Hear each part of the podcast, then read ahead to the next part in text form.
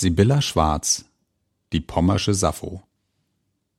Im März 1621, also vor 400 Jahren, wurde Sibylla Schwarz in Greifswald geboren. In einer zunehmend chaotischen Welt lebend, schrieb sie bemerkenswerte Gedichte, die ihr zeitweise den Ehrentitel Pommersche Sappho einbrachten. Sibylla wuchs als jüngste Tochter des Greifswalder Ratsherren und späteren Bürgermeisters Christian Schwarz auf. Sie gehörte damit zum Patriziat, also zur kleinen, sehr wohlhabenden städtischen Oberschicht mit Kaufmannswurzeln. Diesem hohen sozialen Status verdankte sie einen für diese Zeit zumindest für Mädchen ungewöhnlichen Bildungsgrad.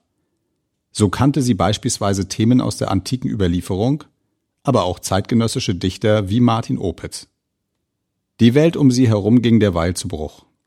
1628 hatte sich der schon seit zehn Jahren tobende Dreißigjährige Krieg nach Pommern verlagert. Wallenstein versuchte vergeblich Stralsund einzunehmen. Sein großer Gegenspieler Gustav Adolf von Schweden betrat kurz darauf die Bühne.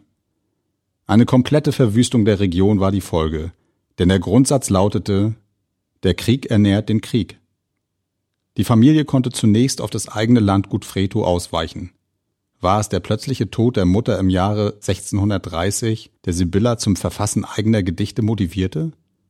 Sie war noch keine zehn Jahre alt und hatte schon so viel Leid gesehen.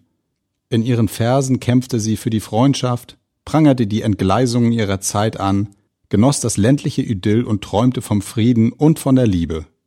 In wenigen Jahren entstanden mehr als 200 Gedichte, die bis heute nichts von ihrer Kraft eingebüßt haben. Der Gesang wider den Neid wurde in der Forschung sogar als das wohl erste kompromisslos feministische Gedicht der Weltliteratur bezeichnet. Das hätte sich Sibylla wohl nicht träumen lassen. Der Krieg kehrte in ihre Heimat zurück, noch schrecklicher als zuvor. Sie musste 1637 die Zerstörung des geliebten Landguts mit ansehen und starb nur ein Jahr später an der Ruhr. Trotz der Kriegswirren geriet ihr Werk nicht in Vergessenheit. Ihr ehemaliger Hauslehrer Samuel Gerlach sammelte die Gedichte, publizierte sie kurz nach Kriegsende in zwei Bänden und begründete so ihren Ruhm als eine der wenigen Barockdichterinnen.